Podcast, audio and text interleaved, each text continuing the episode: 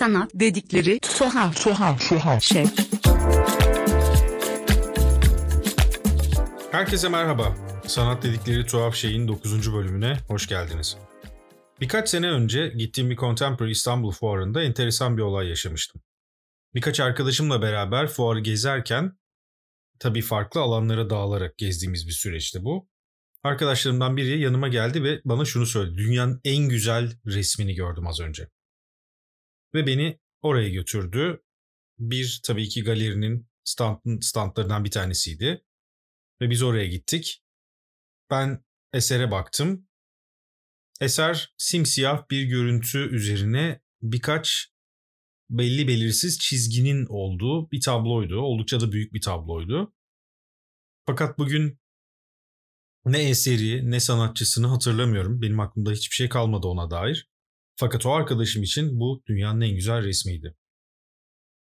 O an ona sordum yani neden sence bu dünyanın en iyi resmi senin için? Ve o da bana şunu söyledi. Çocukluğunu geçirdiği ev deniz kıyısında bir evmiş, Karadeniz tarafında bir evmiş. Ve ben çoğunlukla baktığımda böyle bir deniz görüyordum çocukluğumda. Kendi odamın penceresinden baktığımda. Ve şu an bunu gördüğümde de aklıma hep o görüntü geldiği için bende çok farklı duygular çağrıştırdı. Ve dolayısıyla bu artık benim için dünyanın en güzel resmi herhalde dedi. Bu durum sanattaki estetik, güzellik kavramlarını sorgulamak için bence çok önemli örneklerden bir tanesi. Bir sanat eseriyle karşılaştığımız zaman elbette bu güzellik algısı ve güzellik kavramı öncelikle bizim bütün algımızı etkileyen faktörlerden bir tanesi oluyor. Günümüzde güzellik algısı üzerine farklı görüşler var. Bunlardan bir tanesi öznelci görüş. Ve o da şunu söylüyor. Sanatın belirleyicisi eserin kendisi değildir. Güzellik kişiden kişiye farklılık gösterir. Oysa bir de nesnelci görüş var bunun karşısında e, konumlandırılan. O da sanatsal güzellik eserin özelliğidir. Alımlayıcı değer yargılarını oluştursa bile asıl ölçüt sanat eserinin kendisi, kendi yapısıdır. Bu iki kavram günümüzde hala tartışılan bir yapıyı da ortaya koyuyor. Biz güzelliği nasıl tanımlıyoruz? Güzellik nedir? Bir sanat eserinin güzel olup olmadığını nasıl karar veriyoruz veya ondan hoşlanmadığımız an tam olarak neresi? Bunun için biraz geriye dönüp belki antik çağdan itibaren bu kavramları nasıl bakıldığını öncelikle düşünmemiz gerekiyor. Platon güzelliği idea kavramıyla anlatıyor. İdea kavramına göre aslında güzel tanımı da güzellik ideasına yaklaştıkça ortaya çıkan bir şey. Tabii ki idea kavramını burada bilmek lazım. İdea kavramını da belki şöyle açıklayabiliriz. Örneğin bir at ideasından bahsedeceksek, dünya üzerine var olmuş ya da var olabilecek bütün atların toplamında, bütün olasılıkların toplamında oluşan bir fikir gibi düşünebiliriz ideayı. Dolayısıyla güzel kavramı da güzellik tanımlarının tamamını içine alan bir yapıda ve buna ne kadar yaklaşırsa güzel olarak tanımlayacağımız şey o kadar aslında kendinde gerçekleştirir diyebiliriz. Ve aynı zamanda Platon şunu söyler. Güzelliğin değişmez ve genel geçer olduğunu savunarak güzellik doğal üstünlüktür der. Platon'un öğrencisi Aristoteles ise güzelliği farklı bir açıdan yaklaşarak tanımlar ve matematiksel olarak ölçülü ve orantılı olanı güzel olarak kabul eder. 18. yüzyıla geldiğimizde ise işler biraz daha değişmeye başlıyor. Orada şunu görüyoruz. Estetik üzerine o güne değin en kapsamlı yapılmış çalışmalardan birini ortaya koyan Immanuel Kant 1790'da Yargı Yetisinin Eleştirisi adlı kitabını yazıyor. Bu kitapta estetik ve güzellik kavramlarına da yer ayrılmış durumda ve bunları sorgulayan bir yapıda devam ediyor kitap. Ve ona göre güzellik hiçbir çıkar gözetmeksizin saf hoşlanma hali olarak kısaca özetlenebilir aslında. Aynı dönemde Kant gibi Baumgarten da güzelliği kavramsal olarak ele almaya çalışan isimlerden bir tanesi. Fakat 18. yüzyıl bütün bu düşünürlerin sık ortaya çıktığı ve birbiri ardına fikirlerini anlattığı dönemlerden bir tanesi. Aynı yüzyılda Schiller güzelliği aklın ve duyguların birlikte oluşturduğu bir form olarak tanımlamayı tercih etmiş. Alman idealizminin en önemli temsilcilerinden biri olan Hegel ise güzelliği Geist kavramıyla açıklıyor. Bu Geist kavramı ruh, tin olarak düşünebileceğimiz bir kavram ve ona göre güzellik Geist'ın nesnelerde görünmesi, onlarda bulunması ve onlardan yansıması olarak nitelendirilebilir.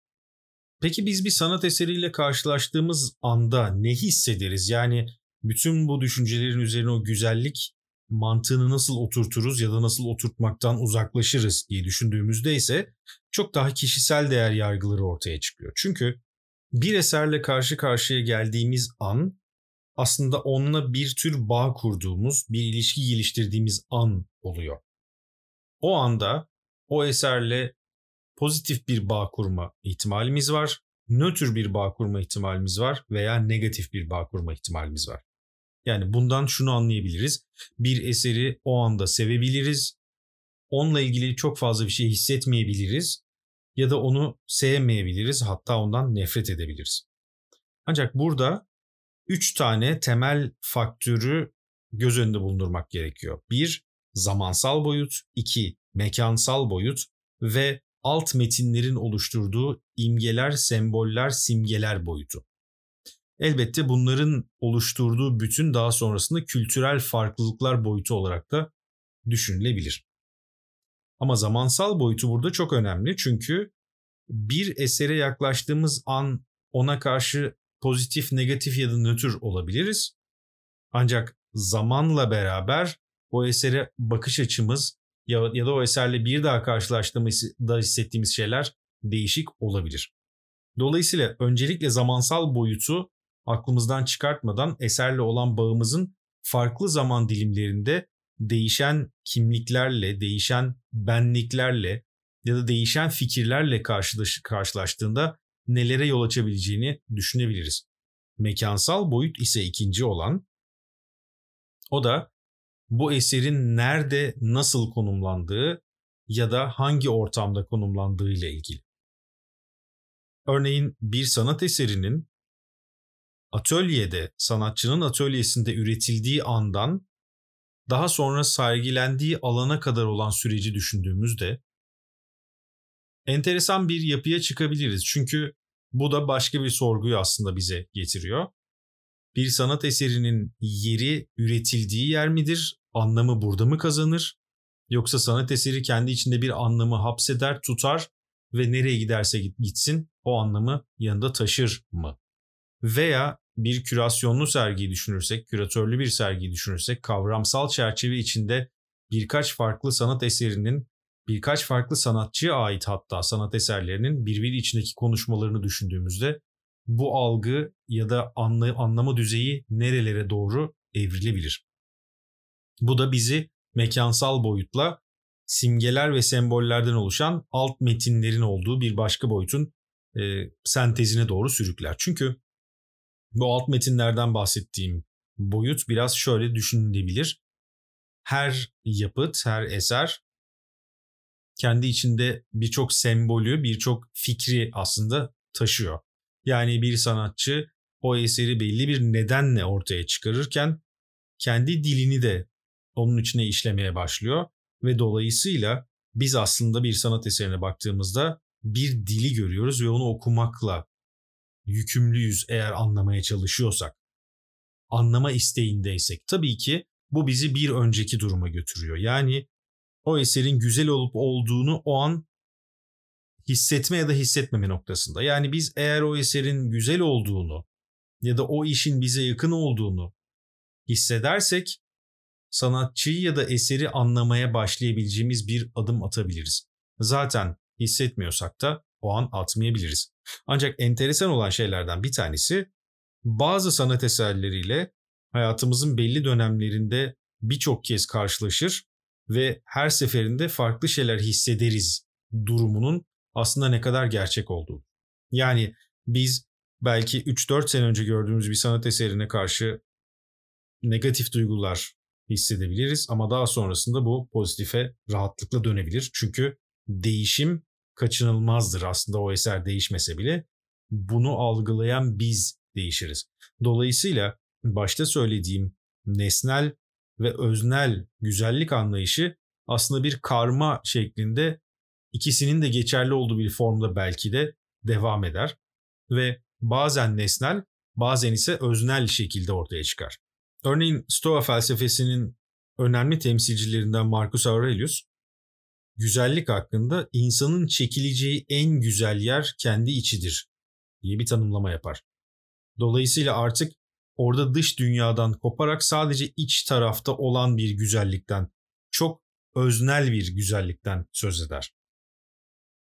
Halil Cibran'a baktığımızda ise Ermiş kitabında şundan bahsediyor. Şöyle bir cümlesi var. Güzellik aynada kendi yüzünü süzen ebediyettir. Fakat ebediyet de sizsiniz, ayna da siz. Burada hem insanın kendi içiyle olan tıpkı Marcus Aurelius'un söylediği gibi bir sorgu var hem de dünyayı aslında sorgulayan bir bakış var ve dolayısıyla güzellik bu ikisinin birleşimiyle ortaya çıkan şeylerden bir tanesi. Yine 18. yüzyılda David Hume ise güzellik şeylerin kendindeki bir nitelik değildir. O yalnızca şeyleri seyreden zihinde mevcuttur der. Dolayısıyla burada da yine sadece öznel bir bakışın varlığından söz edebiliriz. Bu güzellik ve mutluluk ve estetik gibi birbirinin içine çok geçen kavramlar üzerine düşünüldüğünde benim anlatmaktan çok keyif aldığım, aynı zamanda öğrendiğimde de çok keyif aldığım bir olaydan bahsetmek istiyorum. O da şu. 1961 yılında Nazım Hikmet'in Saman Sarısı şiirindeki bir bölüm. Orada Nazım Hikmet şöyle yazmış. Sen mutluluğun resmini yapabilir misin Abidin? İşin kolayına kaçmadan ama. Gül yanaklı bebesine emziren melek yüzlü anneciğin resmini değil, ne de ak örtüde elmaların. Ne de akvaryumda su kabarcıklarının arasında dolanan kırmızı balığınkini.